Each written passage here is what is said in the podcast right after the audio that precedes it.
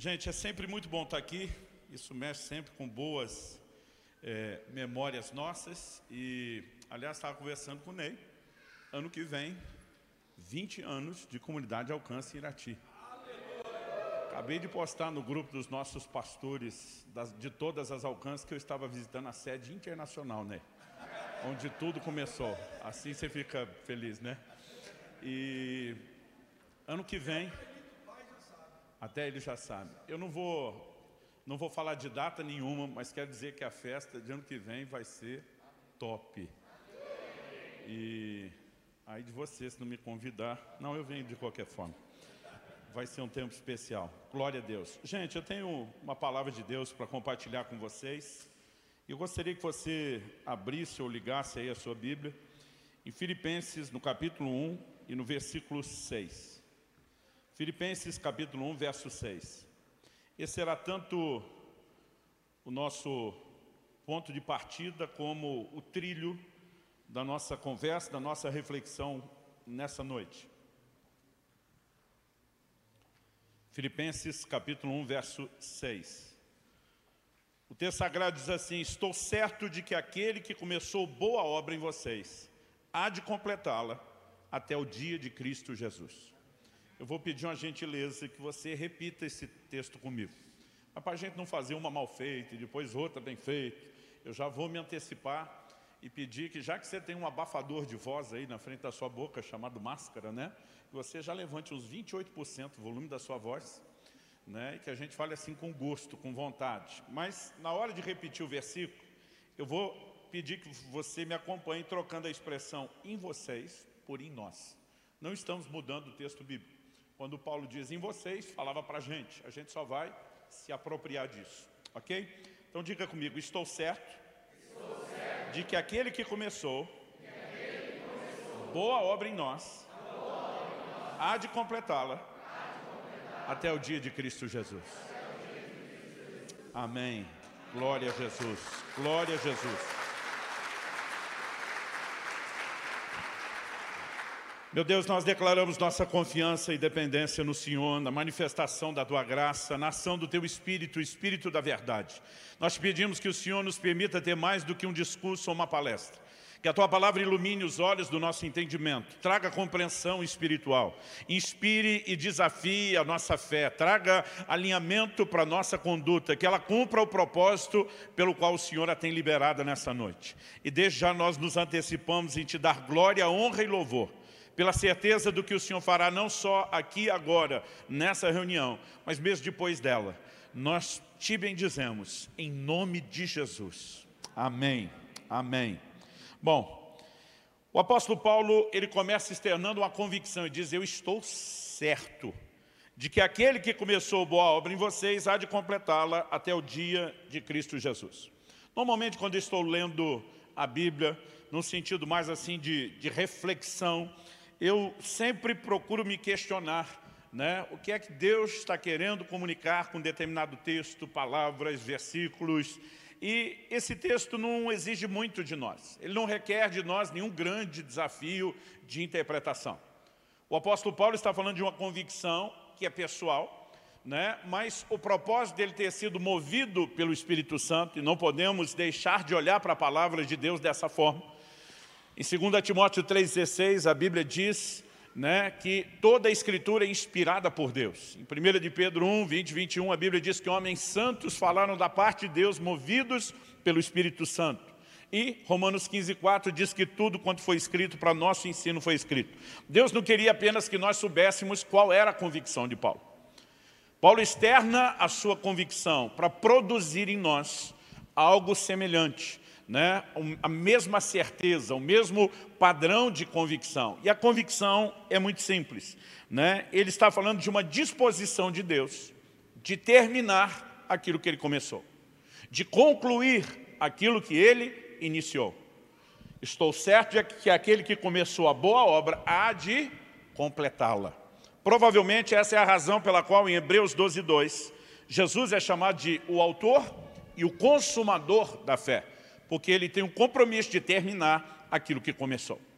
E eu quero chamar a sua atenção para isso, porque isso precisa ser parte de uma convicção né, que cada um de nós carrega. Eu tenho visto, não apenas pelo que a Bíblia ensina, mas ao longo aí de mais de 30 anos de ministério, né, 28 anos em dezembro agora, fará só de pastorado, e eu tenho percebido muita gente falhando na relação com Deus, na caminhada da fé, por não entender o básico. O fundamental, que Deus é digno de confiança, que Ele é fidedigno, que nós podemos colocar toda a nossa confiança nele, que é aquele que começou a boa obra, ele vai continuar. Ele não vai virar as costas, ele não vai nos abandonar, ele não vai abortar o processo, ele tem um compromisso de continuar aquilo que ele começou. E o tema da minha mensagem hoje, falando a respeito de Deus, do caráter de Deus, porque aquilo que Deus faz é uma extensão do que Deus é. O livro de Hebreus diz que aquele que se aproxima de Deus deve crer que Ele existe e que Ele é galardoador dos que o buscam. Galardoar ou recompensar, que é o sinônimo, não é apenas algo que Deus faz. O que Ele faz é uma extensão do que Ele é. Então a Bíblia diz, Deus é galardoador. Então nós precisamos né, lançar esse olhar para o caráter de Deus e entender que Deus está acima de qualquer suspeita. Esse é o tema da minha mensagem hoje, acima de qualquer suspeita nós podemos confiar nele de todo o nosso coração. E para que a gente construa essa, essa ideia em cima desse trilho de que o Deus que começou vai completar, de que Ele não aborta, de que Ele não abandona a gente no processo, de que Ele não vira as costas. Eu quero construir isso em cima de três pilares. O primeiro, nós vamos trabalhar alguns exemplos bíblicos envolvendo principalmente a nação de Israel do Velho Testamento.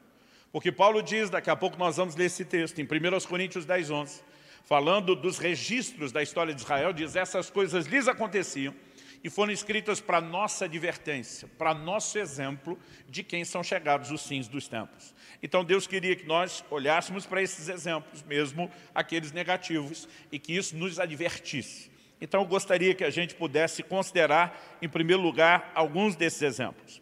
Em segundo, eu quero mostrar o que eu vou chamar aqui de a parte de Deus e a nós, se você preferir, os dois lados da moeda. Quando a Bíblia está dizendo que o Deus começou vai terminar, isso não sugere unilateralidade, que Deus vai fazer tudo sozinho. Mas nos revela o quê? Que Deus tem um compromisso com a parte dele. A Bíblia diz que ele é fiel mesmo quando nós não somos. Agora, isso não significa que nossa infidelidade não atrapalhe mesmo que ele, no seu caráter, permaneça fiel, eu quero te mostrar que nós temos a nossa parte. Se formos infiéis, nós nos impediremos a nós mesmos de experimentar ou de desfrutar a fidelidade de Deus que permanece a mesma e imutável. E depois, em terceiro e último lugar, depois de considerar esses exemplos, falar da parte de Deus e da nossa, eu quero trabalhar o que é o ponto central, principal da mensagem, o que significa confiar em Deus. Então, com isso em mente, vamos lá. Se você puder me acompanhar em primeira carta de Paulo aos Coríntios, eu vou ler primeiro dos versículos, é, no capítulo 10, primeira carta de Paulo aos Coríntios, capítulo 10. Eu vou ler aqui primeiro do verso 1 a 6, mas vou deixar que você, vou pedir que você deixe esse texto marcado, porque daqui a pouco, no segundo tópico, nós vamos voltar e vamos continuar a ler do versículo 7 em diante. Esse texto ele é muito importante para nós aqui nessa mensagem hoje à noite. Então, 1 Coríntios 10, de 1 a 6, diz assim, Ora, irmãos, vou ler na Nova Almeida atualizada. Ora, irmãos, não quero que vocês ignorem que os nossos pais estiveram todos sob a nuvem, todos passaram pelo mar, e todos, em Moisés, foram batizados, tanto na nuvem como no mar. Todos eles comeram do mesmo alimento espiritual e beberam da mesma bebida espiritual, porque bebiam de uma pedra espiritual que os seguia, e a pedra era Cristo. Mas Deus não se agradou da maioria deles, razão pela qual ficaram prostrados no deserto. Ora, essas coisas se tornaram exemplos para nós, a fim de que não cobicemos as coisas más como eles cobiçaram. Então Paulo está escrevendo uma igreja de gentios, de não-judeus convertidos. Né? Corinto era uma cidade da Grécia. No entanto, ele está dizendo, não dá para ignorar o Antigo Testamento, a escritura que Deus já havia providenciado antes de nós e os exemplos que Deus provê a respeito dos israelitas que saíram do Egito. A libertação da nação de Israel do Egito é uma das maiores figuras de redenção que nós temos. E quando a gente olha para ela, há um paralelo a respeito daquilo que Deus fez conosco. Eles estavam todos debaixo da escravidão né, de um tirano que era o faraó. Nós também, antes da conversão, a Bíblia diz que nós éramos escravos e também estávamos debaixo de um tirano. Colossenses 1 diz que Deus nos arrancou do império, do domínio das trevas. Quando foi que a nação de Israel saiu dessa condição de escravidão, debaixo da tirania de faraó? Na noite em que o cordeiro da Páscoa é morto. Naquela noite, depois das dez pragas sobre o Egito, a nação de Israel sai livre. Quando Paulo escreve aos Coríntios, ele diz que Cristo é o nosso Cordeiro Pascal. O que ele está dizendo?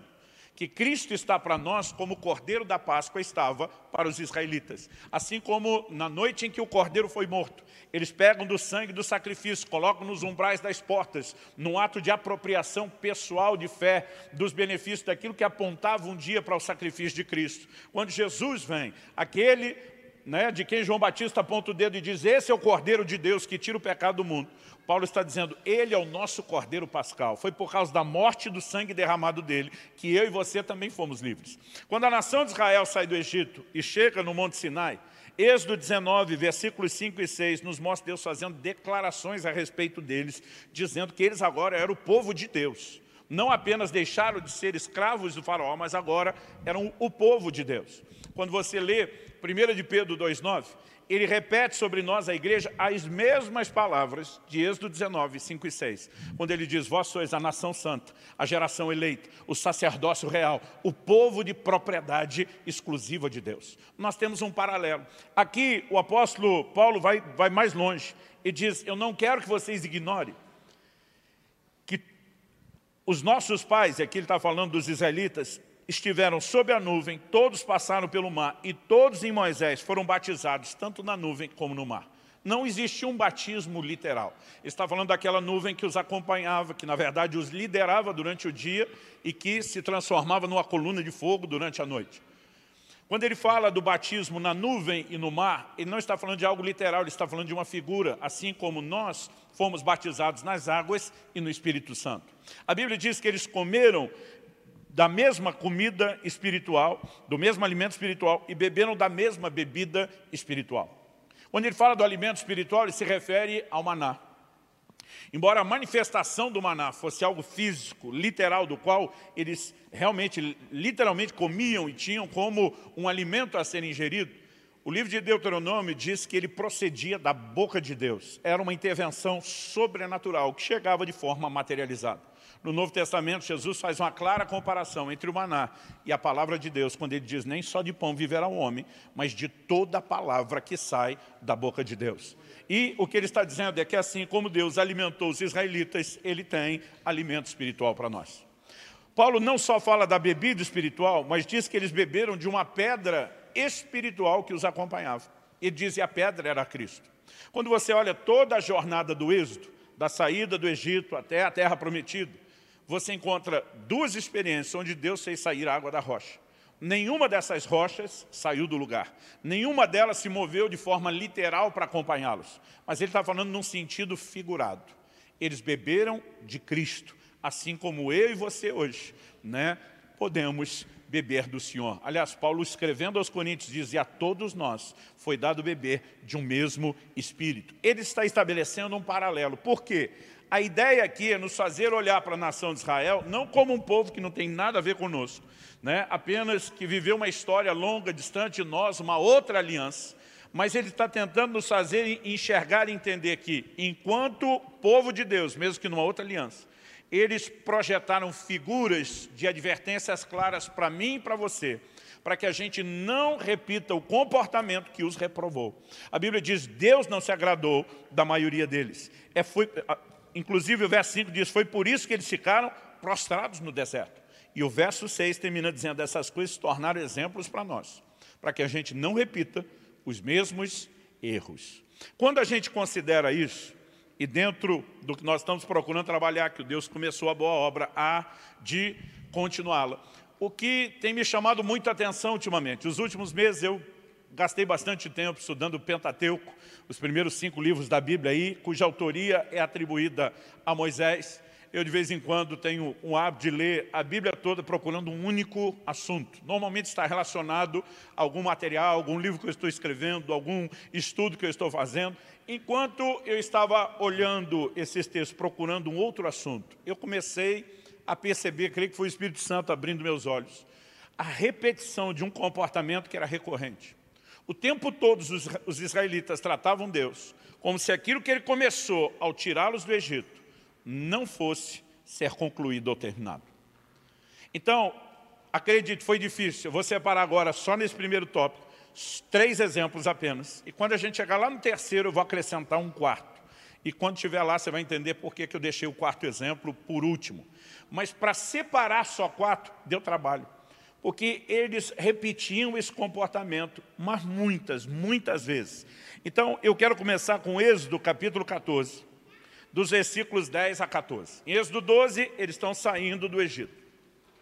Então, nós temos né, uma, uma celebração é, é, é, é que acontece na noite de Páscoa. E mal eles se distanciaram do Egito, não foram muito longe. A Bíblia diz que o faraó se arrependeu de deixá-los ir e resolve vir atrás deles com o seu exército. Eles tinham acabado de sair. Vamos dizer que a jornada deles com Deus estava no início. E o texto diz assim, Êxodo 14, de 10 a 14. Chegando faraó, os filhos de Israel levantaram os olhos, e eis que os egípcios iam atrás deles, e ficaram com muito medo. Então os filhos de Israel clamaram ao Senhor, Disseram a Moisés, será que foi por não haver sepulturas no Egito que você nos tirou de lá, para que morramos nesse deserto? O que foi que você fez conosco, tirando-nos do Egito? Não foi isso que dissemos a você no Egito, deixe-nos em paz para que sirvamos os egípcios, pois teria sido melhor para nós servir os egípcios do que morrer no deserto. Moisés, porém, respondeu ao povo, não tenham medo, Fiquem firmes e vejam o livramento que o Senhor lhes fará no dia de hoje, porque vocês nunca mais verão esses egípcios que hoje vocês estão vendo. O Senhor lutará por vocês, fiquem calmos. O contraste de comportamento é gigantesco. A Bíblia diz que Deus tirou os israelitas do Egito com mão forte, com sinais, com prodígios, com milagres. Gente, não se trata apenas daquelas dez pragas que julgaram não só os egípcios, mas os deuses do Egito, como diz a Bíblia. Essa geração provavelmente foi a geração da história da humanidade que mais viu milagres. Agora, eles mal acabaram de sair do Egito, vendo tudo que viram. E agora, porque o faraó levantou perseguição, eles começam a brigar com Moisés, dizendo, você nos tirou do Egito para que agora os egípcios viessem nos matar aqui no deserto. Ou seja, na cabeça deles, Deus fez tudo isso para simplesmente agora nos abandonar no meio do caminho. Moisés, que conhece o Deus que enviou, ele olha para essa turma e diz, não tenham medo, ficam firmes, vejam o livramento que o Senhor lhes fará. O que é que Moisés está dizendo? Gente, Deus não fez tudo isso para abandonar vocês agora. O que Moisés está falando muito tempo antes de Paulo é aquele que começou a boa obra, vai terminá-la. Não faz o menor sentido ele fazer tudo o que fez para abandoná-los agora. Aí você pensa, como é que essa turma podia pensar este Deus? Mas você pensa assim, bom, primeira vez, tem que dar um desconto. Eles ainda não conheciam e Deus traz um grande livramento. E aí você imagina, aprenderam a lição? Nada. Êxodo capítulo 16, nem demorou. A Bíblia diz que quando eles partem de um lugar chamado Elim, eles começam agora a reclamar que Deus os abandonou para morrer de fome no deserto. Então antes era, Deus nos abandonou para morrer pela mão dos egípcios. Aí Deus intervém, livrou eles dos, egípcios. Eles dizem, não, a gente estava errado. Deus não virou as costas para nos matar pela mão dos egípcios. Ele, na verdade, quer matar a gente é de fome.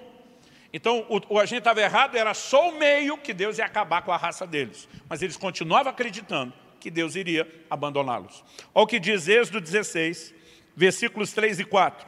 Os filhos de Israel disseram a Moisés e Arão, quem nos dera tivéssemos morrido pela mão do Senhor na terra do Egito, quando estávamos sentados junto às panelas de carne e comíamos pão à vontade.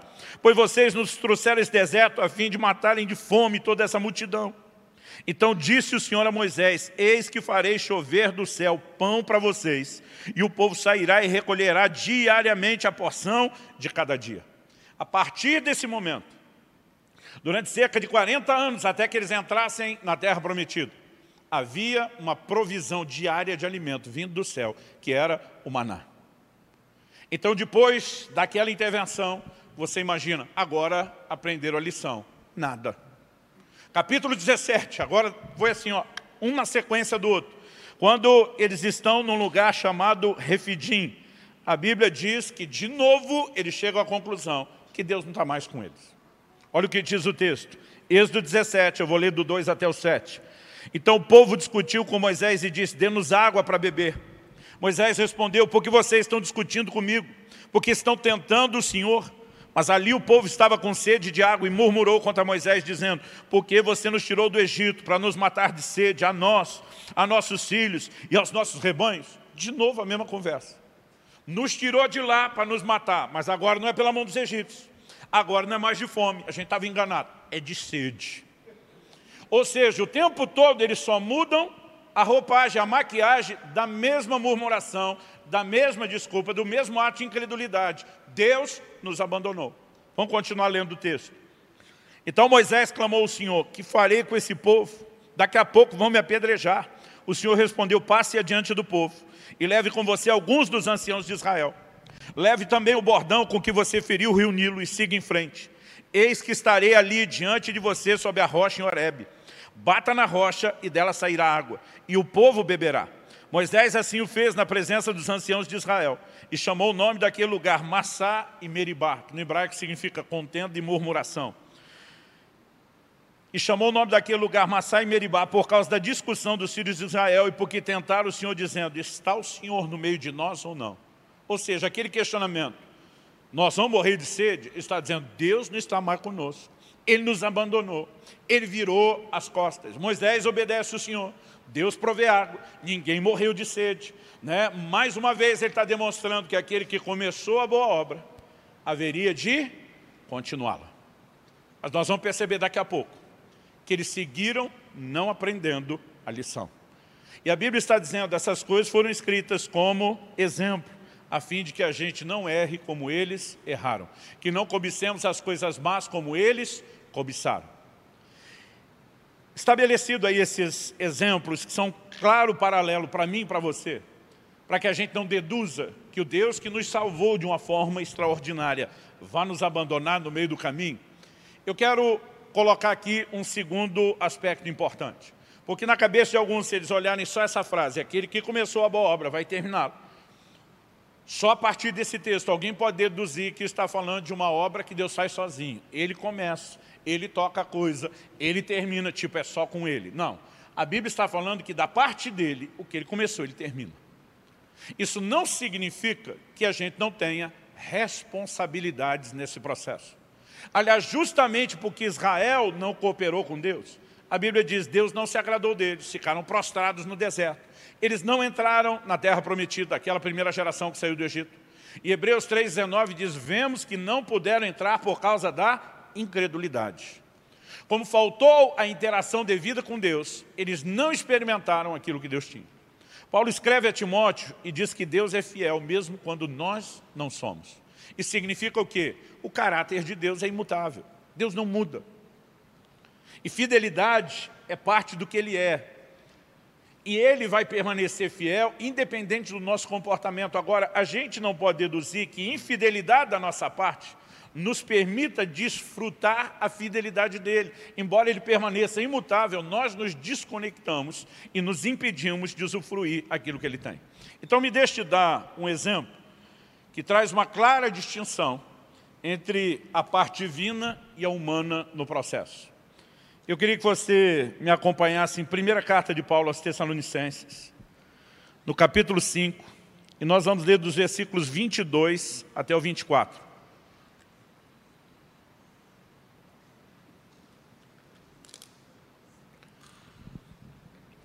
No 22, o apóstolo diz assim, abstenham-se de toda forma de mal. Então olhe para cá, de quem é a responsabilidade de se abster do mal? Nossa. A Bíblia está dizendo, ore a Deus, peça que Ele garanta né, que vocês de fato consigam se abster do mal. Não, é uma ordem dada para mim e para você, para os crentes, para a igreja de Tessalônica e para cada um de nós. Abstenham-se de toda forma de mal. Quem tem que se abster é a gente, ponto final. Agora, assim como nós dissemos que o que começou termina, não é um ato de unilateralidade divina, isso também não significa que a vida cristã tenha a unilateralidade humana, que seja só a gente. Logo depois de falar da nossa parte, no verso 23, ele diz assim, o mesmo Deus da paz os santifique em tudo. Agora ele fala de um processo de santificação que envolve a parte de Deus. Eu me abstenho do mal, mas eu estou sozinho nessa? Não. O mesmo Deus da paz os santifique em tudo, e que o Espírito, a alma e o corpo de vocês sejam conservados íntegros e irrepreensíveis na vinda de nosso Senhor Jesus Cristo. Então ele fala da nossa parte, daí ele fala da parte de Deus, e depois de casar essas duas coisas, olha o que ele diz no verso 24. Fiel é aquele que o chama, o qual também o fará. Eu gosto demais dessa frase. Fiel é o que o chama, o qual também o fará. Chamado na cabeça de alguns é só para o ministério. Mas quando você lê o Novo Testamento, você percebe que a expressão chamado é muito mais usada para falar do convite da salvação do que necessariamente o chamado ministerial. São dois tipos de chamado. Mas o Novo Testamento fala muito mais do chamado à salvação do que do chamado ministerial. Então a Bíblia está dizendo, fiel é aquele que chamou vocês, o qual também fará. Fará o quê? Continuará aquilo que ele começou, porque é parte da natureza, do caráter dele, de um Deus que está acima de qualquer suspeita, porque ele é fiel. Se ele nos chamou, ele vai continuar fazendo. Paulo está dizendo, aquele que começou a boa obra vai continuá-la, vai completá-la até o dia de Cristo Jesus. Então a santificação ela envolve tanto uma provisão divina, como também a responsabilidade humana. E o fato de Deus não falhar na parte dele não significa que nós não possamos falhar na nossa.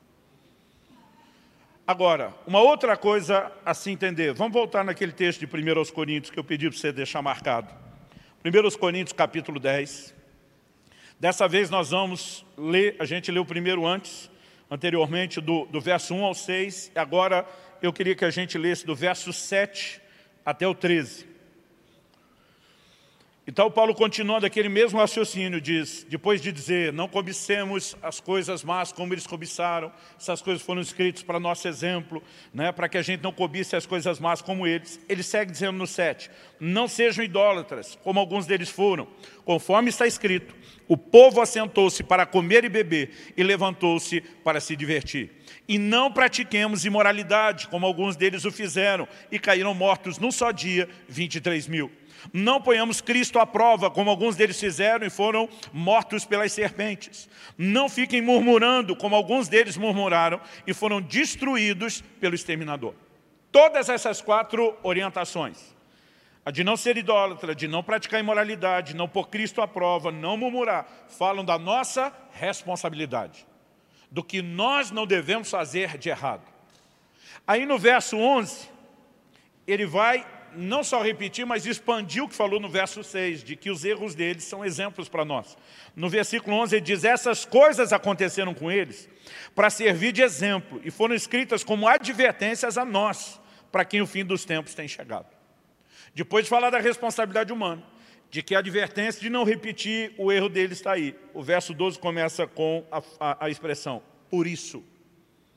Eu faz tempo que eu saí da escola, mas ainda lembro que, por isso, é uma palavra de ligação entre o que foi dito antes e a conclusão a que se chega depois. Por isso, aquele que pensa estar em pé, veja que não caia. Outra tradução, em vez de veja, diz cuide que não caia. Então é nossa responsabilidade permanecer de pé e não cair. Quem está entendendo, diga amém. Mas depois de dizer isso, olha o que ele fala no 13. Ele diz assim, não sobreveio a vocês nenhuma tentação que não fosse humana mas Deus é fiel. Mais uma vez, assim como em 1 Tessalonicenses 5, você vai ver que o contexto de Deus é fiel tem a ver com a continuidade daquilo que ele começou. E diz, mas Deus é fiel e não permitirá que vocês sejam tentados além do que podem suportar. Pelo contrário, juntamente com a tentação, proverá livramento para que vocês a possam suportar. O que é que o apóstolo está dizendo? Gente, não faz sentido Deus tirar vocês do Egito para depois largar vocês no meio do caminho sem condições de vencer o pecado. Não faz sentido vocês serem salvos e receber uma salvação, uma redenção extraordinária de todo pecado cometido, mas Deus não empoderar vocês para vencer o pecado daqui para frente.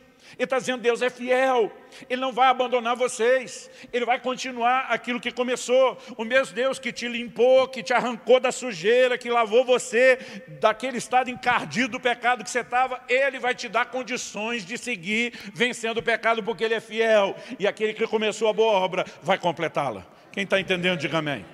Sabe, nós muitas vezes não percebemos que repetimos o erro dos israelitas. Eu tenho visto alguns crentes, ao longo desse tempo todo de ministério, que eles olham para a tentação como se ela fosse uma coisa sobrenatural. Não, pastor, é um negócio diabólico, infernal, né? É, é, é, é imparável. Eles acreditam que a tentação é sobrenatural. Isso é um erro. Eu sempre repito essa frase. O entendimento errado vai te levar a uma fé errada. Uma fé errada vai te levar para o lugar ou para o resultado errado. Mas o entendimento correto vai gerar em você uma fé correta. E a fé correta vai te levar para o lugar ou o resultado correto. Qual o entendimento errado? Achar que a tentação é sobrenatural. Paulo está dizendo, não sobreveio tentação que não fosse humana. A tentação é humana, é natural. Outro dia um irmão me questionou, falou, não pastor, mas a Bíblia chama o diabo de tentador. Falei, é verdade, mas a mesma Bíblia também diz em Tiago 1,14, que cada um de nós é tentado quando é atraído, enganado pelo próprio desejo. Ou seja, a tentação não é uma força externa que o diabo bota dentro de nós. Ele só pega um cardápio para pôr debaixo do meu e, no, e do seu nariz e provocar o que está dentro de nós. A tentação é humana. Nós precisamos parar de acreditar que, é, que, que ela é sobrenatural. A Bíblia diz, Deus é fiel, não vai permitir que vocês sejam tentados além do que vocês podem resistir. Não faz menor sentido Deus nos tirar do Egito e depois dizer, mas eu não tenho recurso para que você sobreviva às provas do deserto. Aquele que começou vai continuar aquilo que começou. Deixa eu te dizer o que é sobrenatural. Sobrenatural nessa história não é a tentação. Sobrenatural é o livramento. Paulo diz, Deus, apesar de não deixar que essa tentação seja sobrenatural, garantir que ela seja só natural, no nível que você, por si mesmo, já poderia falar, não, Ele vai prover recursos sobrenaturais para que você escape, para que você vença. Sobrenatural é o livramento, meu irmão, não a tentação. Agora, se o crente acredita que a tentação é sobrenatural e o livramento é natural, como é que ele vai vencer o pecado? Nunca.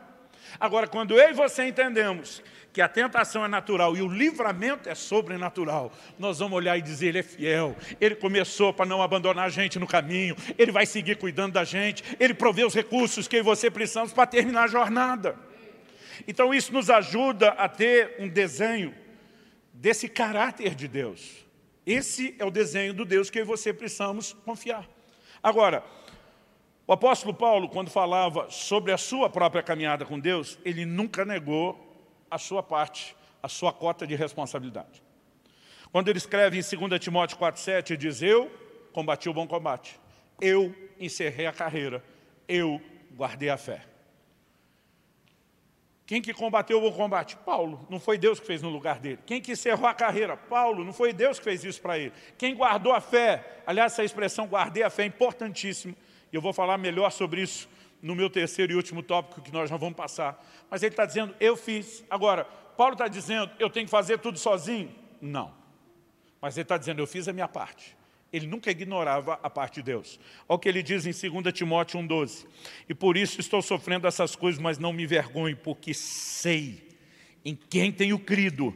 E estou certo de que Ele é poderoso para guardar aquilo que me foi confiado até aquele dia e dizer, eu sei em quem eu tenho crido. Algo que você precisamos entender é que nós não cremos em algo, nós cremos em alguém. Nós não cremos numa coisa, nós cremos numa pessoa, e essa pessoa é acima de qualquer suspeita, ele é fidedigno de toda a confiança.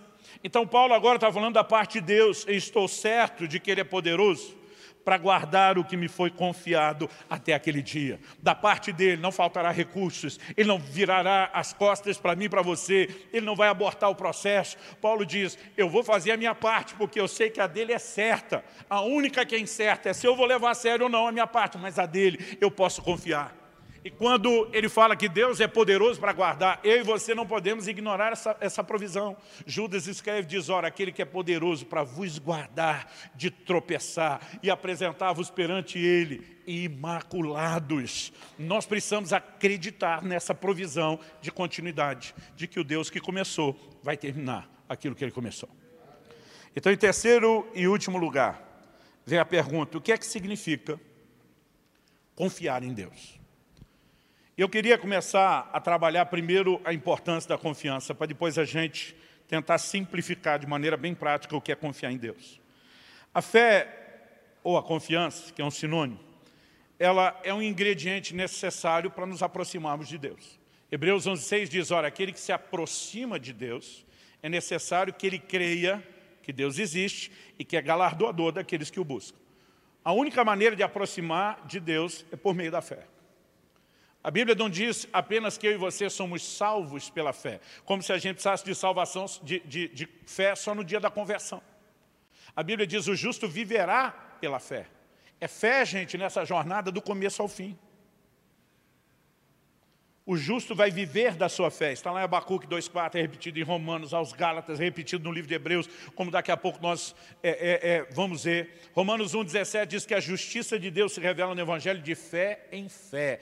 É fé hoje, é mais fé amanhã, é mais fé ainda depois de amanhã. Nós precisamos entender que essa fé não pode ser comprometida. Paulo escreve aos Gálatas diz, vocês começaram bem pela pregação da fé. O que é que foi que vocês fizeram no meio do processo? Não adianta apenas começar crendo e comprometer a fé ao longo do caminho. Olha o que Hebreus, capítulo 3, nos diz, eu vou ler dos versículos 12 a 14. Eu falei que a fé é importante para aproximar de Deus, mas eu quero te mostrar agora que ela é necessária para que a gente não se afaste dele depois de ter se aproximado. Hebreus 3, de 12 a 14, verso 12 diz, Tenham cuidado, irmãos, aqui é responsabilidade humana, é a nossa parte. Tenham cuidado, irmãos, para que nenhum de vocês tenha um coração mau e descrente. Outra tradução diz um perverso coração de incredulidade, coração descrente, que o leve a se afastar do Deus vivo. Então nós precisamos cuidar para que a incredulidade não entre, depois de já termos crido. Quando Paulo está falando de guardar a fé, é porque a fé pode ser comprometida. Ele escreve a Timóteo e fala de alguns que naufragaram na fé. O que é que significa isso? Que a fé é uma jornada. Nós entramos num navio atracado num porto para fazer uma viagem e ela tem um destino para que a gente atraque lá, desembarque, são e salve. Mas alguns têm a jornada da fé abortada. Não só não chegam onde deveriam, como perecem no processo. Então, se há algo que eu e você precisamos entender que tem que ser protegido, é a nossa fé. No verso 13 ele diz, pelo contrário, animem uns aos outros todos os dias durante o tempo que se chama hoje, a fim de que nenhum de vocês seja endurecido pelo engano do pecado. Nós precisamos entender que há uma jornada de fé e nós precisamos guardar a fé e a confiança. Nós precisamos cuidar uns dos outros para que ninguém se perca no processo. Gente, é impressionante a quantidade de desviados que nós temos no Brasil. O nosso maior desafio não é só o evangelismo. Acredita-se, nós estamos esperando o próximo censo sair no último, há 11 anos atrás, nós já éramos mais de 40 milhões. Acredita-se, os mais né, realistas estão dizendo, devemos estar em torno de 50 milhões, os mais empolgados estão dizendo, passou de 60. Nós não sabemos ainda quantos somos. Eu sei que uma matéria de capa da, da revista Veja dizia entre dezembro de 2016 ou janeiro de 2017, ali pela virada, que no máximo, no máximo até 2040, nós seremos maioria de fé na nação. Isso não é profecia, não é gente que gosta da gente falando, pelo contrário. É gente dizendo a pior curva do gráfico de crescimento, a pior possibilidade, sugere que no máximo, em 2040, os evangélicos sejam a grande maioria de fé da nação. Isso me empolga. Mas tem um outro dado que me assusta. Desde que nós éramos 30 milhões, esse dado fica mais ou menos de pé. Para cada um crente firme que você tem hoje, dentro da igreja, você tem um desviado. Eu sei que nessa hora nós podemos pensar em muita gente que já passou por aqui, ou que você conhece que congregou em outro lugar e que não está firme. Não é um assunto com o qual a gente possa brincar. Então o texto está dizendo, animem uns aos outros todos os dias. Outro dia um irmão falou, pastor, eu acho que é muita coisa, e no culto domingo, e mais a célula na semana. Eu falei, não, filho, é pouco. A gente tem que se animar todos os dias. A gente tem que se encorajar todos os dias. Você está achando muita coisa porque você não está vendo a importância na sua fé. Se você pensar que é ela que determina a sua, eternidade, não dá para você brincar com isso. Agora, o verso 14 diz assim, porque temos nos tornado participantes de Cristo. E muita gente lê aqui e diz, está tudo certo, está tudo garantido. Uma vez salvo, salvo para sempre. É só terminar o versículo. E diz, temos nos tornado participantes de Cristo. Se, e aqui nós temos um baita condicional, se de fato guardarmos firme até o fim a confiança que desde o princípio tivemos. Não tem nada garantido, a não ser o fato de que o Deus começou, não vai te descartar, não vai te jogar fora.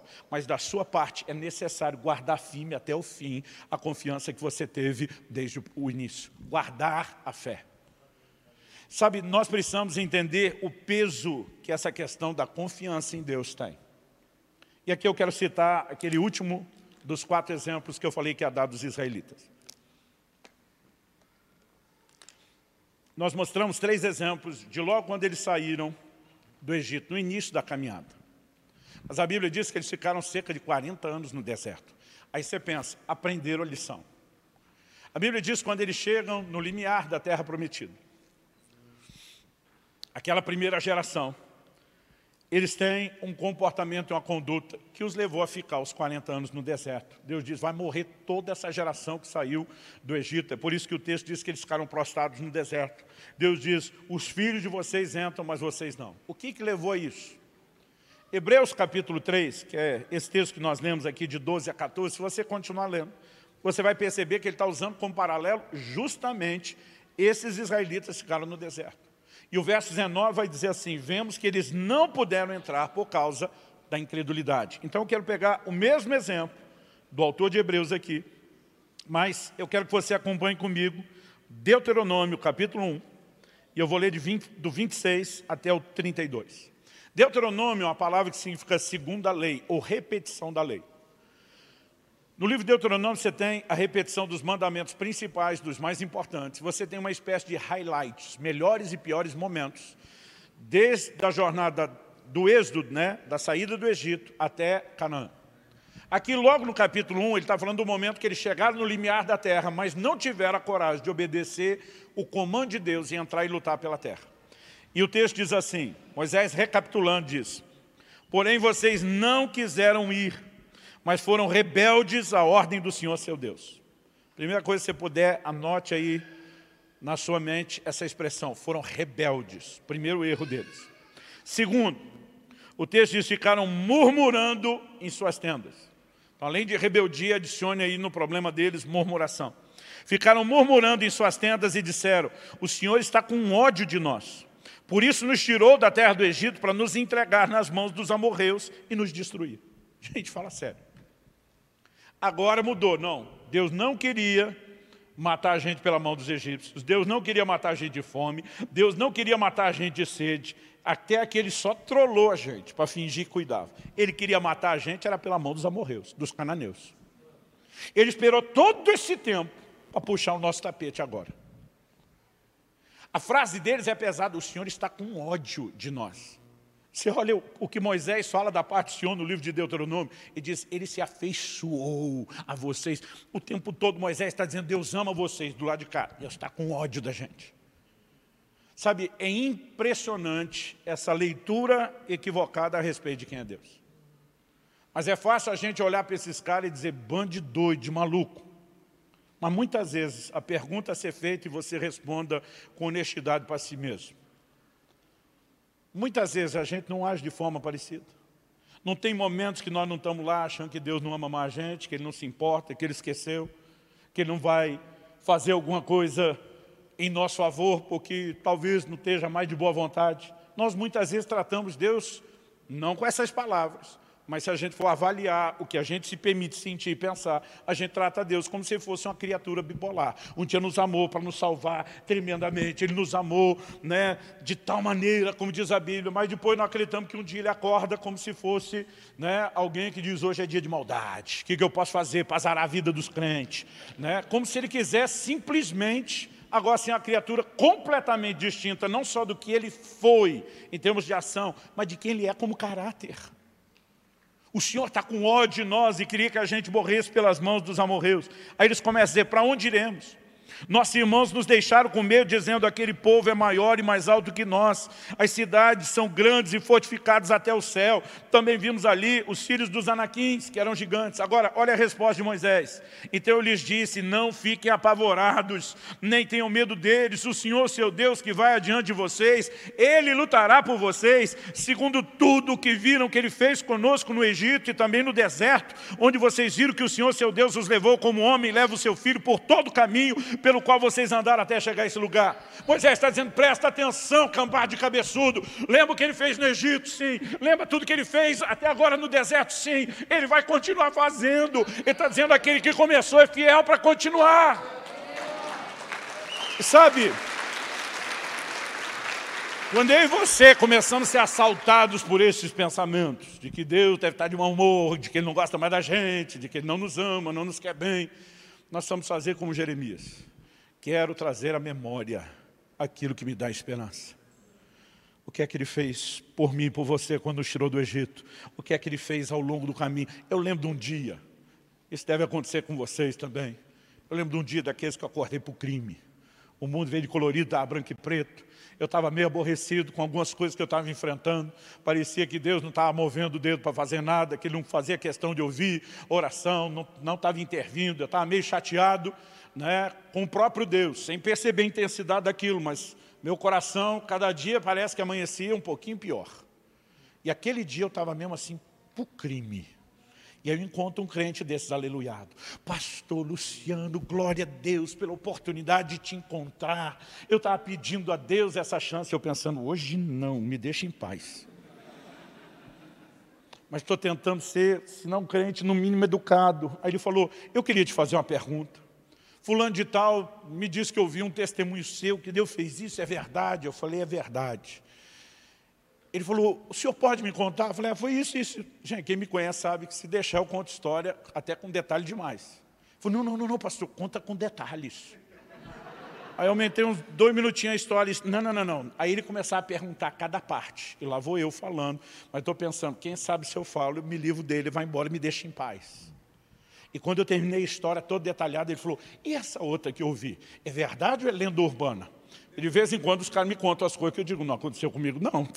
Parece que cada conta aumenta um ponto, né? Ele falou, é, eu falei, isso aí é verdade, só esse final que está meio diferente, mas... Ele falou, o senhor pode me, me dar detalhes? Eu penso, lá vem ele.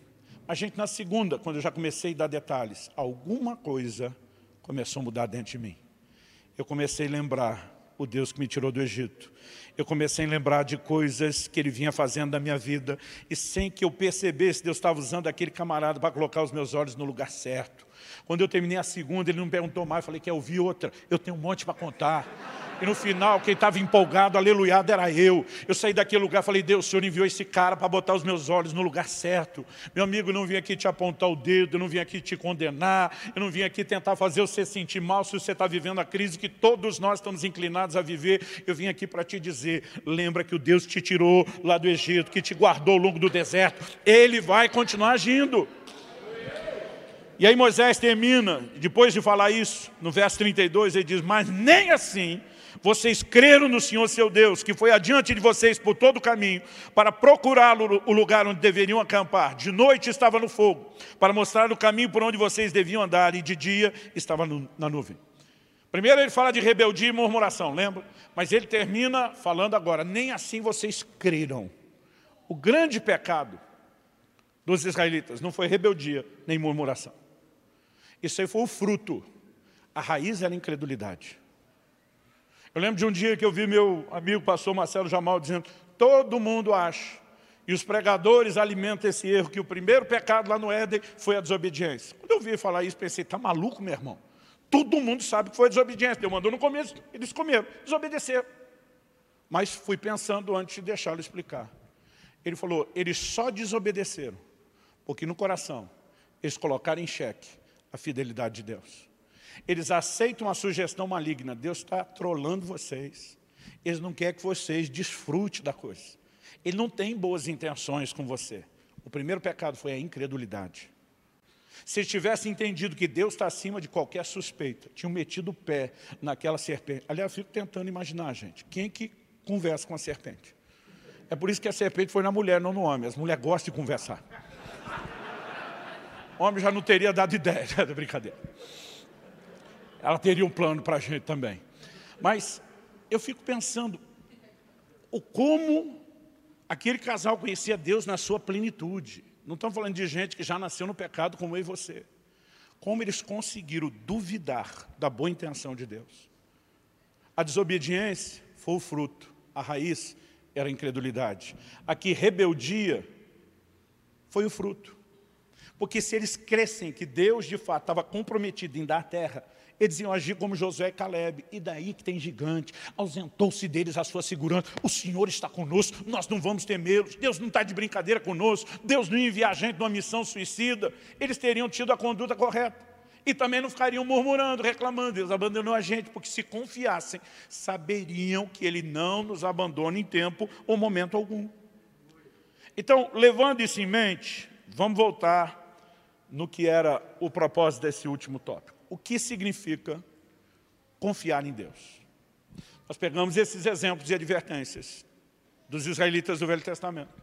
Falamos a nossa parte, responsabilidade, apesar de Deus estar compromissado com a dele. Para no final das contas dizer que nossa única e grande responsabilidade é permanecer crendo e confiando no Senhor. E confiar é confiar no caráter dele, que está acima de qualquer suspeito. Mas vamos tentar olhar o como a Bíblia desenha essa confiança. Para mim, ela tem basicamente duas atitudes. A primeira é a convicção de que Deus não nos abandona.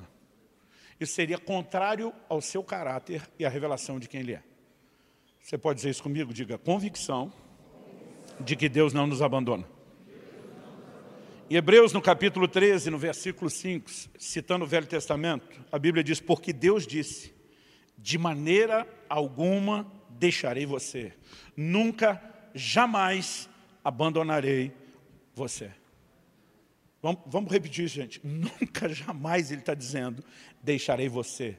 De maneira alguma eu vou abandoná-lo. Nunca, jamais, hein? de maneira alguma é outra. Ele diz, não tem chance de eu virar as costas para você. Deus está dizendo, não tem chance de eu me esquecer de você. Não tem chance de eu abortar o processo que eu comecei. O próprio Jesus, quando se dirige aos discípulos, está para ser assunto aos céus. Ele está dizendo, gente, vocês não vão mais me ver com o corpo em carne e osso. Mas deixa eu fazer uma promessa para vocês, antes de eu desaparecer da vista dos olhos de vocês. Eis que estou convosco todos os dias, até a consumação dos séculos. Todos os dias. Faça chuva, faça sol, dia de eclipse, ele diz, eu estarei com vocês todos os dias. Quem está entendendo, diga amém. Gente, não importa se as pessoas falharem conosco. Paulo diz, na minha primeira defesa, ninguém esteve ao meu lado, todos me abandonaram. Ele diz, mas o Senhor esteve ao meu lado e me fortaleceu. Quando você entende o caráter e a natureza de Deus, você diz aí, e daí que todo mundo falhou? No Salmo 27, 10, Davi diz ainda que meu pai e minha mãe me abandonem, os últimos de quem a gente espera isso. E diz, o Senhor me acolherá, porque diferente dos homens, Ele não falha conosco, Ele não vira as costas, Ele não nos abandona. Nós precisamos carregar essa convicção de que Deus não nos abandona. E a segunda atitude da confiança é da nossa parte a decisão de não desistir. Diga comigo, decisão, de não desistir. Se eu realmente entendo, estou convicto de que Ele não me abandona, porque Ele é realmente digno de toda essa confiança, a coisa mais lógica e sensata é que do lado de cá eu diga, e eu também não deixo por nada, porque não há motivo que justifique virar as costas para esse Deus fiel.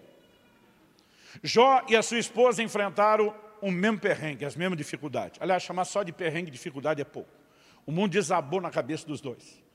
A mulher de Jó, aborrecida, ela vira para ele e diz, amaldiçoe seu Deus e morre. O que ela está dizendo? Se ele não estiver fazendo o que a gente quer e o que a gente gosta, ele não serve. Ele não é bom como disse que era. Ele não ama como disse que amava. Jó vira para sua esposa e fala o que muito marido já quis falar para sua. Ele diz, você fala com uma louca. A declaração de Jó é, eu sei que o meu Redentor vive e Ele há de se levantar sobre a terra. Ele está dizendo, estou entendendo nada, mas Ele é digno de confiança. Ele não vira as costas para a gente, mulher. Ele não abandona a gente. Nós vamos louvá-lo, não importa o que esteja acontecendo, porque Ele é digno de confiança. Quem está entendendo, diga amém. Sabe, essa percepção deveria nos nortear. Olha o que Hebreus capítulo 10, eu vou ler do 35 ao 39, fala sobre essa decisão de não desistir. Ele diz no 35, portanto, não percam a confiança de vocês, porque ela tem grande recompensa. Outra tradução diz, ela tem grande galardão. Eu vou repetir o que eu falei antes, eu não vim aqui tentar fazer você sentir mal se você está em luta ou em crise. Eu vim trazer uma mensagem de Deus para você, não perca a sua confiança, ela tem uma grande recompensa um dia, quando eu e você atravessamos os portais da glória, estivemos diante do nosso Senhor que nos salvou, ouvimos daquela boca, né, é, é, é, as palavras, servo bom e fiel, entra no gozo do seu Senhor. Eu não sei como vai ser exatamente, mas eu me imagino que a hora que eu passar e botar o pé para o lado de dentro, eu vou tentar dar uma olhada para trás, com desdém, para todos os momentos difíceis, para tudo aquilo que trouxe desânimo, abatimento. E eu vou olhar com desdém e dizer, valeu a pena. Valeu a pena ficar firme, valeu a pena ser fiel, valeu a pena não desistir. A Bíblia diz que nós não podemos ser devassos ou profanos, como foi Esaú, que por um, um prato de lentilha vendeu seu direito de primogenitura. Gente, eu lembro ainda na adolescência, alguns amigos que desviaram. Os caras diziam, não, nós não vamos aguentar não pecar. E aí Deus vai chutar mesmo a gente, então já vamos acelerar o processo. É aquela desconfiança do que nós lemos de 1 Coríntios 10, 13, a Bíblia diz, Deus é fiel, não vai permitir que vocês sejam tentados além das vossas forças. Aí os caras, não, porque provavelmente eu não vou aguentar, eu vou pecar. E ele vai me chutar mesmo, eu acelero. Eu dizia, vocês estão malucos. Eu dizia, se Deus me chutar, ele que chute com força, porque senão eu agarro no pé dele e não largo. Eu não vou desistir. E sabe, nós precisamos entender o peso que essa decisão tem. A Bíblia está dizendo, não percam a confiança de vocês. Não é só guardar firme até o fim a confiança que nós tivemos. Quando Paulo diz, eu guardei a fé porque é possível perdê-lo. Quando a Bíblia está dizendo, guarde a confiança de vocês, não percam, é porque é possível perdê-lo. Mas não significa que tem que acontecer. Nós podemos reagir e escrever uma outra história. Há uma grande recompensa nos aguardando. Então ele diz, vocês precisam perseverar para que, havendo feito a vontade de Deus, alcance a promessa. O que é perseverar? É a capacidade de não desistir. É dizer, não tem uma volta, não tem retorno, é só para frente. Paulo diz, esquecendo-me das coisas que para trás ficam, eu prossigo para o alvo, para o prêmio da soberana vocação. Eu avanço, não tem retorno, é caminho só de ida e ponto final. E aí depois de falar isso, ele cita um trecho de Abacuque. Porque ainda dentro de pouco tempo, aquele que vem virá e não irá demorar. Está falando da vinda de Jesus. E ainda citando Abacuque, ele diz, mas o meu justo viverá pela fé. E na sequência diz, se retroceder, dele a minha alma não se agradará. Nós, porém, não somos dos que retrocedem para a perdição. Nós somos da fé para a preservação da alma. Qual a visão que eu e você precisamos, devemos ter a respeito de Deus? Alguém que está acima de qualquer suspeita. A nação de Israel, quando chegou no auge da apostasia, no auge, eles são julgados, na verdade, a nação de Judá, Israel, era, nessa época era o reino dividido, já tinha ido em cativeiro, levado em cativeiro pela Síria, agora o reino do sul, composto por Judá e Benjamim, são levados em cativeiro para a Babilônia. Quando chegou o auge da apostasia, o auge do juízo, esses caras começam dizendo, acabou-se a nossa esperança. Tipo, se um dia Deus ainda teve misericórdia de nós, esse dia já passou, acabou, já era, estamos lascados. É nessa hora que Deus levanta Jeremias. No capítulo 29, no versículo 11, nós lemos Deus dizendo para esses israelitas. Deus diz, ei, eu é que sei os pensamentos que eu tenho acerca de vós. O que Deus começa dizendo, eu que sei. Ele falou, agora é vocês que sabem o que eu penso. Agora é vocês que dizer acabou nossa esperança, Deus está nem aí para nós. Deus diz, quem sabe o que eu penso só eu. Então vocês querem saber o que eu penso? Ouça da minha boca. Deus diz, eu é que sei os pensamentos que eu tenho acerca de vós. São planos de bem e não de mal, para vos dar um futuro e uma esperança. Deus está dizendo mesmo agora, no auge da apostasia de vocês, se vocês se arrependerem, eu permaneço fiel. Se vocês deixarem a infidelidade para poder desfrutar da minha fidelidade, eu estou aqui para restaurar vocês, para mudar a sorte de vocês. Então Deus está dizendo, para de dizer o que eu penso penso e ouça o que é que eu penso, eu não vou virar as costas para vocês. Porque aquele que começou a boa obra é fiel para terminá-la. Vamos ficar em pé para parecer que está acabando.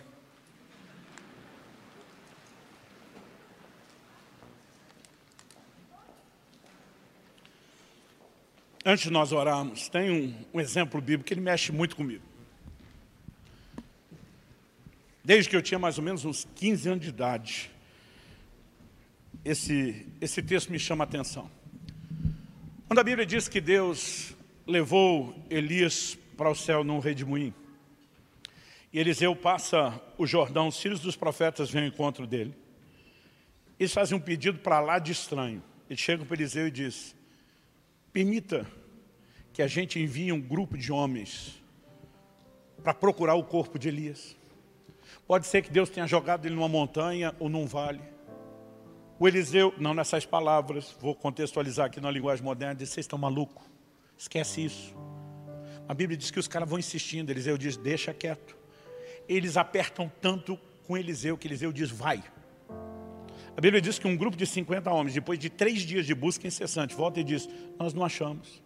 E quando eles falam isso, Eliseu faz o papel da mulher no casamento. Eu não disse? Maioria dos maridos sabe aqui que quando não houve o conselho da esposa, há uma grande probabilidade da história terminar com ela dizendo, eu falei. Às vezes ela nem fala, mas ela comunica no olhar. E mesmo que ela não abriu a boca, você está ouvindo lá, eu falei, eu te disse. Por que esse conflito entre Eliseu e os grupos? Eliseu está dizendo, vocês estão malucos de achar que Deus vai tratar a gente como um plástico descartável, que depois de beber a água a gente joga fora. Vocês acham que depois dessa saída apoteótica do homem de Deus, que é a expressão da honra de Deus por ele, Deus ia jogar o cara fora no meio do caminho? Vocês estão malucos? E muitas vezes é o que a gente acha que Deus vai fazer conosco fez algo extraordinário, levantou a gente, para só a queda ser maior? Pelo amor de Deus, gente. Aquele que começou a boa obra vai terminá-la. Ele está acima de qualquer suspeita. Tudo que você precisamos é do lado de cá dizer, nós vamos guardar firme a confiança. Nós vamos ter a convicção de que Ele não nos abandona. E nós vamos decidir não abandoná-lo, ponto final. E dessa forma nós vamos seguir com perseverança para alcançar nossa promessa. Porque há uma grande recompensa. Eu creio que Deus não quer trazer só instrução, ou correção, ou alinhamento no nosso comportamento. Eu creio que é uma graça, uma unção sobrenatural de encorajamento nesse lugar hoje. Deus quer turbinar a sua fé. Ele quer avivar, avivar a medida de fé que Ele repartiu com você. Ah, pastor, tem sido tempos difíceis. Não precisa nem me explicar, gente pandemia foi uma grande surpresa negativa para nós em muitos sentidos. Mas deixa eu te dizer uma coisa. Mais de dois mil anos de história da igreja, a igreja nunca emergiu mais fraca de uma crise. Nunca, nunca, nenhuma vez sequer. E agora não será a primeira. Diferente dos outros, nós temos recursos sobrenaturais. E sabe, é hora de fortalecermos a nossa fé. E de termos um posicionamento mais firme com o Senhor. Comece a falar com Deus do seu jeito, da sua maneira. Eu pedi para você ficar em pé, mas eu quero te dar liberdade para orar como você achar melhor. Pastor, eu quero orar em pé, sentado, de joelho, em voz alta, em voz baixa. Quer orar no seu lugar, quer vir para frente ou ir para um canto. A gente só precisa preservar o distanciamento, mas tenha liberdade. Eu vou orar por você, mas eu gostaria, tanto você aqui como você que nos acompanha pela transmissão, que você não ficasse só ouvindo a minha oração que você fizesse a sua própria oração. Fale com Deus do seu jeito, da sua maneira. Eu sei que Ele está falando com você. Abra o coração com Ele. Talvez seja a hora de dizer, Senhor, eu estava mesmo por um fio. Sem perceber o quanto desanimado ou perto de desistir eu estivesse. Mas eu quero receber forças do Senhor. Eu quero aceitar a sua instrução, sua correção, seu encorajamento hoje para que haja em mim uma fé perseverante, para que a confiança seja guardada. Eu quero te olhar da forma certa, da forma correta. Meu Deus, eu oro por cada um dos meus irmãos e irmãs, neste lugar e aqueles que nos acompanham à distância, de forma virtual. Só para Espírito Santo. O Senhor que é chamado nas Escrituras de o Espírito da fé. Só para teu fôlego de vida. Vivifica a medida de fé que o Senhor tem concedido a cada um. Nós oramos por fortalecimento, por encorajamento sobrenatural nessa noite. em nome de Jesus e para a glória de Deus. Abençoamos cada um dos nossos irmãos e irmãs. Falamos sobre eles graça, favor do Senhor, forças novas, em nome de Jesus e para a glória de Deus. Enquanto você ora, eu quero aproveitar e fazer uma pergunta ou um convite. Talvez possa haver alguém aqui nesse lugar hoje. Talvez você esteja nos visitando pela primeira vez, ou talvez já até frequente a casa, essa ou outra igreja evangélica, mas se você ainda não entregou a sua vida a Jesus, se você nunca fez isso, eu não quero que você vá embora sem te oferecer a oportunidade de tomar a decisão mais importante da sua vida. Que é não apenas crer naquilo que Jesus fez por você e para a sua salvação, mas entregar o controle da sua vida a Ele, de uma vez por todas. Ou talvez você já tenha feito isso um dia, mas você esteja entre o grupo desses que no meio do caminho perderam a confiança, ou tiveram a balada, se afastaram, se esfriaram, e você sabe que precisa de reconciliação. Você sabe que precisa voltar para Jesus. Se houver alguém aqui numa dessas duas condições, nós queremos orar com você. Eu vou fazer o convite em público, mas não é para expor você.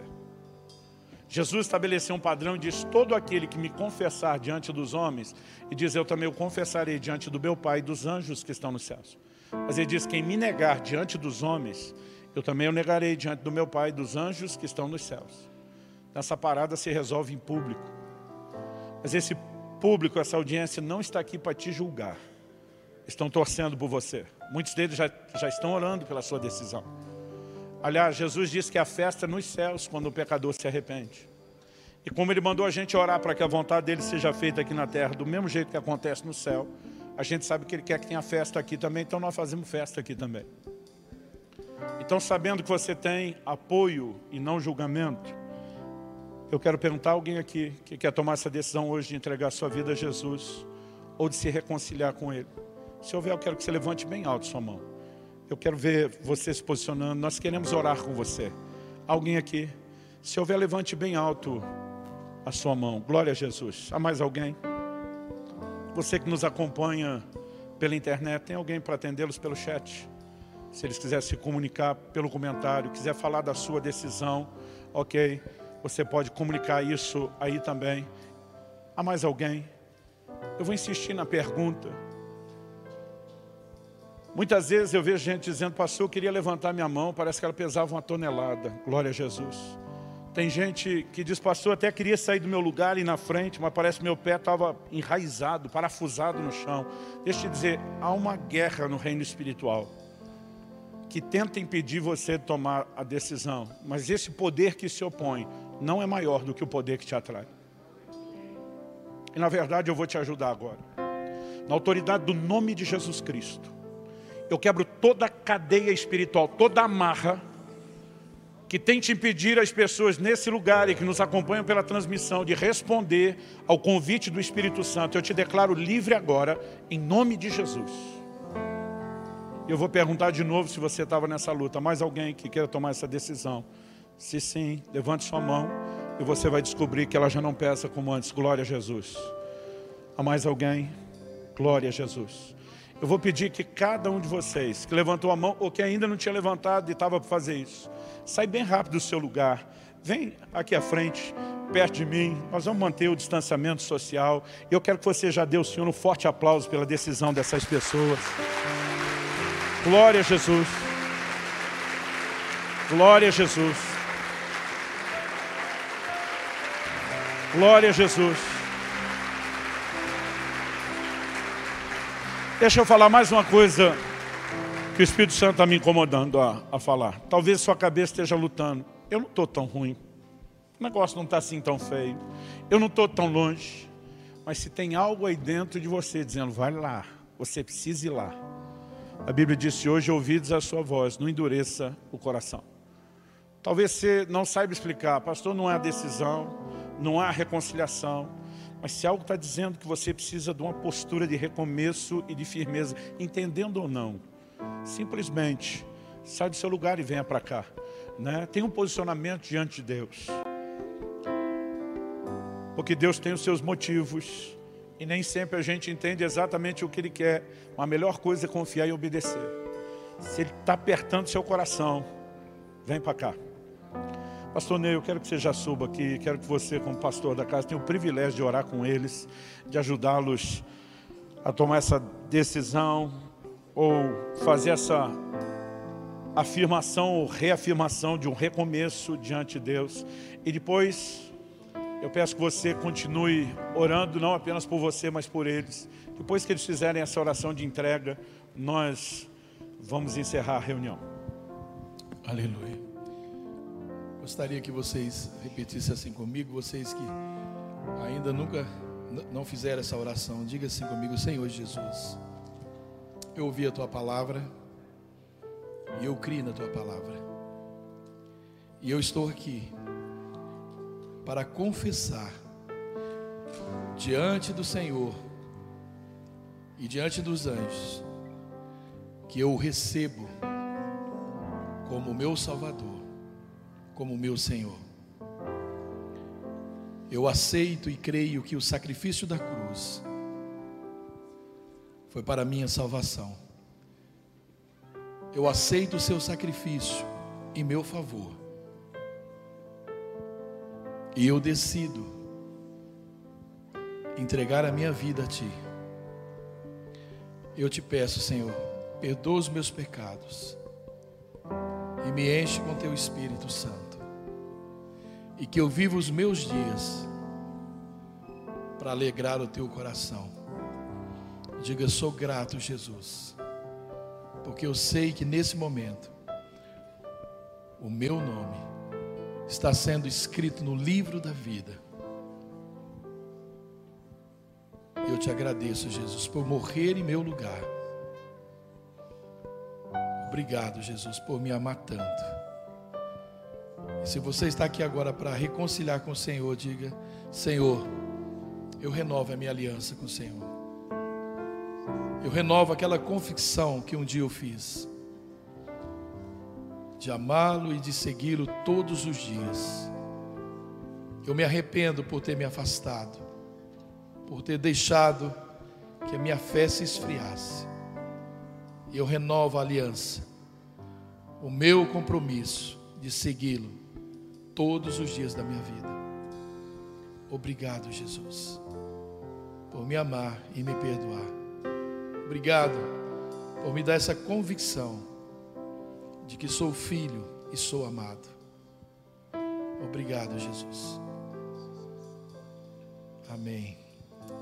Vamos orar, estende a mão para cá, vamos abençoar essas vidas, papai. Sou tão grato, Pai, pelo seu amor sendo derramado em nossos corações. Que especial, Pai, é te ouvir tão intensamente, tão profundamente. Certamente, Pai, o Senhor está falando de uma forma muito especial o coração desses amados irmãos. E a nossa oração, Pai, que essa convicção jamais termine. Que eles andem, Pai, em tua presença todos os dias e que eles percebam o seu cuidado, o seu amor, a sua presença. E a forma, Pai, tão especial que o Senhor quer ensiná-los, quer conduzi-los, Pai. Deus, eu oro para que todos os dias eles desfrutem da tua presença, eles percebam a tua presença, e que eles tenham, Pai, sempre no coração esse desejo de um diálogo profundo com o Senhor. Pai, eu oro em nome do Senhor Jesus, que eles sejam fortes, corajosos, e que multidões, ó Pai, possam, através da vida de cada um deles, se achegar a Ti. Eu oro, Pai que eles sejam grandes exemplos de cristãos, de filhos.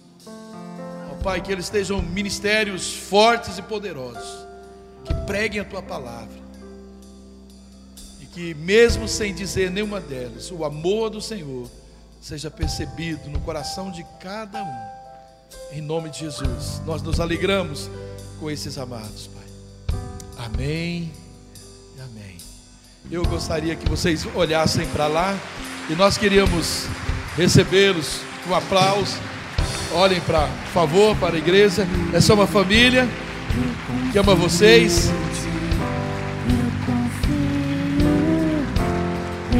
Deus abençoe a vida de vocês muito, tá? Vão na paz.